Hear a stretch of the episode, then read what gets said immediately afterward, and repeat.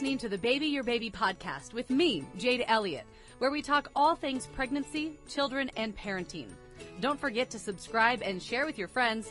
Baby Your Baby is a KUTV2 news podcast and is sponsored by Intermountain Healthcare, Broadway Media, and the Utah Department of Health. You're listening to the Baby Your Baby podcast with myself, Jade Elliott, joined today by Dr. Kate Puttgen with Intermountain Healthcare, a pediatric dermatologist with them. Thanks for being with us. Thanks so much for having me.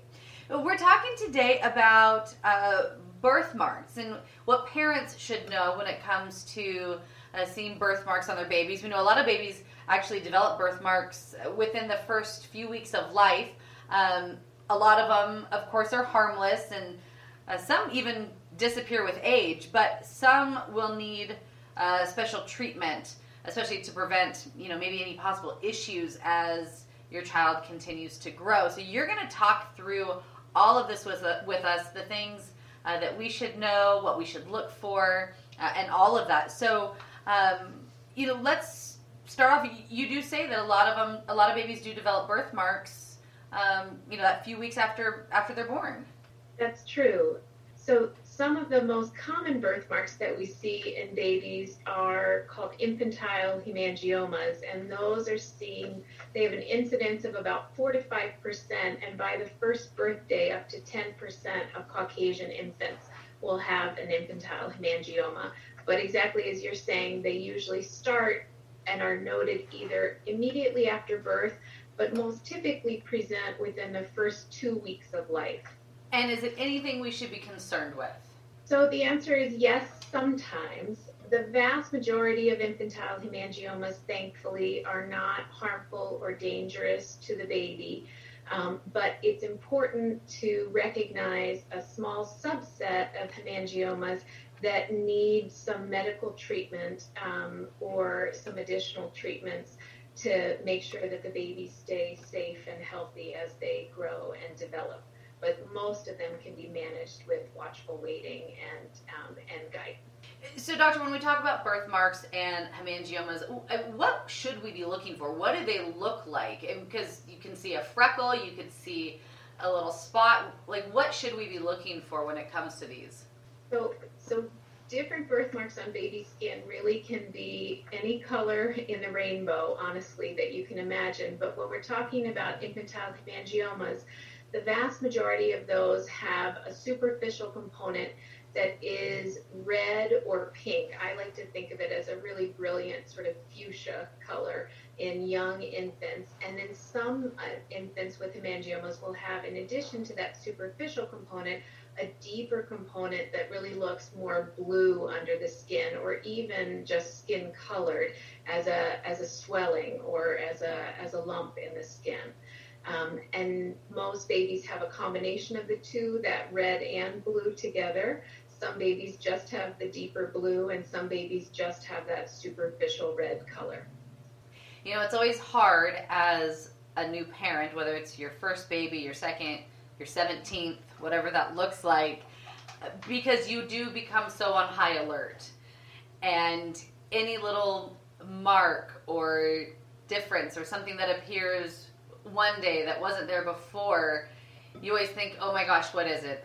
Is it okay? Is it not okay? What should I be worried about? Do I need to worry about it? It is comforting for the fact that, yes, this is very common, but still something that you definitely need to be aware of. If we do see a small birthmark starting or hemangioma, at what point should we become concerned as a parent? So one of the things that is quite important and fascinating about infantile hemangiomas is that they undergo this very well-described process of growth and then stabilization, and then they eventually start shrinking and going away. And so we know that for most babies in the first 2 months of life, infantile hemangiomas will at least double in size, and that sometimes can be alarming for families. But we do know also that about 80% of the maximum growth occurs in the first 3 months of life, And in about 80% of babies by 5 months of age, most hemangiomas have stopped growing. Now, there are some subtypes of hemangiomas that are either deeper under the skin or that are large and really cover a wider amount of skin, kind of in a geographic territory, and those can have a longer growth phase. But most of the growth occurs very early. And so thankfully, that coincides with the time in life when parents are going to be taking their babies in to see their pediatrician for well child checkups at the 2-week mark, at the 1-month mark, at the 2-month mark. So those are really the perfect opportunities for parents to be able to ask those questions with their pediatrician. Is this something that I need to see a specialist for, or is this something that you and I can watch together? Yeah, and those well child checkups are so important for a number of different reasons, but for that as well. You know, like I said, we're so on high alert. We see something, we know we're going to be seeing our pediatrician, our doctor within the next week or a month or whatever that looks like, to make sure to stay on top of those is really important. Absolutely. So the good news is only about 12% of hemangiomas are complicated enough that they need to go on to see a specialist. But whenever there is a question or a doubt, my rule of thumb that I usually recommend to my pediatric colleagues is that if there's a hemangioma that's over a centimeter in size on the face, that's something that we really should evaluate, especially something that is in the central face. So if it is something that is in or around the eyes, in or around the nose, or involving the lips or the skin around those areas, those are the babies that I would have a very low threshold to want to see in the office, just to make sure they don't need some additional treatment. And are they more likely to appear on, different genders? Are boys more likely to get them than girls, or vice versa? What does that look like? Yeah, so that's also something that is terrifically interesting. For reasons that we really don't fully understand, infantile hemangiomas are about 2.5 to 3 times more common for us to see in girls than boys, though we certainly see them in both. They're also much more common for us to see in low birth weight babies, and those babies, of course, are typically premature infants. And so any baby who is born early or at a low birth weight, we know that they have a significantly increased risk of developing hemangiomas. And as we have more babies who are graduates of the neonatal intensive care unit, the NICU, we are seeing overall a great increase in the number of hemangiomas over the last couple of decades. And what about location-wise? Is there a more common part of the body that we see them on, that we should be keeping a more close eye on for things like this? So they really can occur just about anywhere. They're more common on the head and neck. And as I was saying earlier, the area where we really want to be careful is the central face. That is certainly kind of a danger zone area, because those are areas where even a relatively small hemangioma can really cause a functional consequence. So if it is on the eyelid and then is growing and then affecting vision and visual development, that can cause damage in a very short period of time. If it's on the nose, it can damage the cartilage there and really cause permanent destruction. Also on the ear, a cartilage location that we need to be careful about. And then the lips can certainly affect feeding. If an infantile hemangioma is on the lips, we want to make sure we monitor those children. They can also cause problems in the diaper area, as you'd imagine, and sometimes hemangiomas can actually ulcerate or break down, so there can be some, like an open wound where there can be bleeding.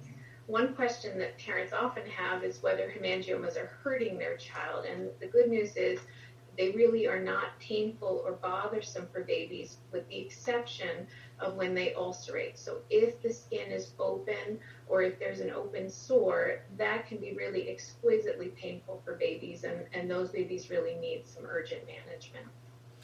And when we talk about management and possible treatment, of course, depending on the severity, what kind of treatments are there if we are seeing a child, who is experiencing a hemangioma or birthmark that does need to be treated? What can be done?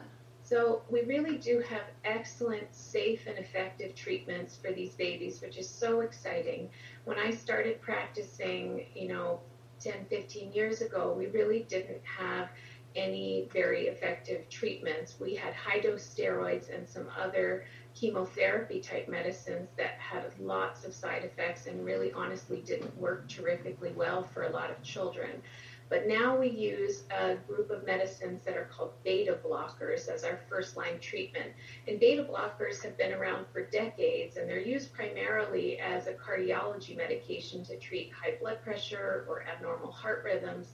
But they were discovered in the mid-2000s, somewhat serendipitously, to treat infantile hemangiomas, and they really are terrifically effective and well-tolerated. So we've got some really wonderful options. In superficial hemangiomas, or those that are very thin or not very large, we can use a topical version of that medicine in a drug called Timolol. And that is actually commercially available as an eye drop, but rather than putting it in the eye, we have parents just massage a drop of that medicine onto the surface of the hemangioma, and usually they're doing that twice a day. And that is a great option for thin, superficial hemangiomas. For hemangiomas that are larger or a bit more complicated, it really is the first-line medicine we use is a drug called propranolol. And that medicine is usually given twice a day, sometimes in very little infants. Young infants will give it 3 times a day. And most babies who need to start propranolol will need to be on that medicine for a minimum of 6 months, but usually until close to their first birthday or a little bit beyond, depending on their individual birth. And so, seeing anything on your baby's skin can be alarming. What do you want parents to know, or future parents to know, expectant parents to know, when it comes to birthmarks and hemangioma? What would you want them to know, not necessarily just to look out for, but just to kind of give them that, the information, the knowledge, and then also the peace of mind? So I think the primary thing to know is that most birthmarks do very well. And even for more complicated birthmarks, we really have safe and excellent treatments that are effective at helping your baby stay healthy, and helping their birthmark to have the best outcome possible. And that if you have any questions at any point along the way, that is exactly what your pediatrician and specialists like me are here to help with. Doctor, thank you so much for walking us through all this and giving us the information that we need to know when it comes to what to look for with our babies and birthmarks and hemangiomas. Really appreciate your time. Thank you so much for having me. This was great fun. I'm glad you think so. All right, that concludes our episode for this Baby Your Baby podcast.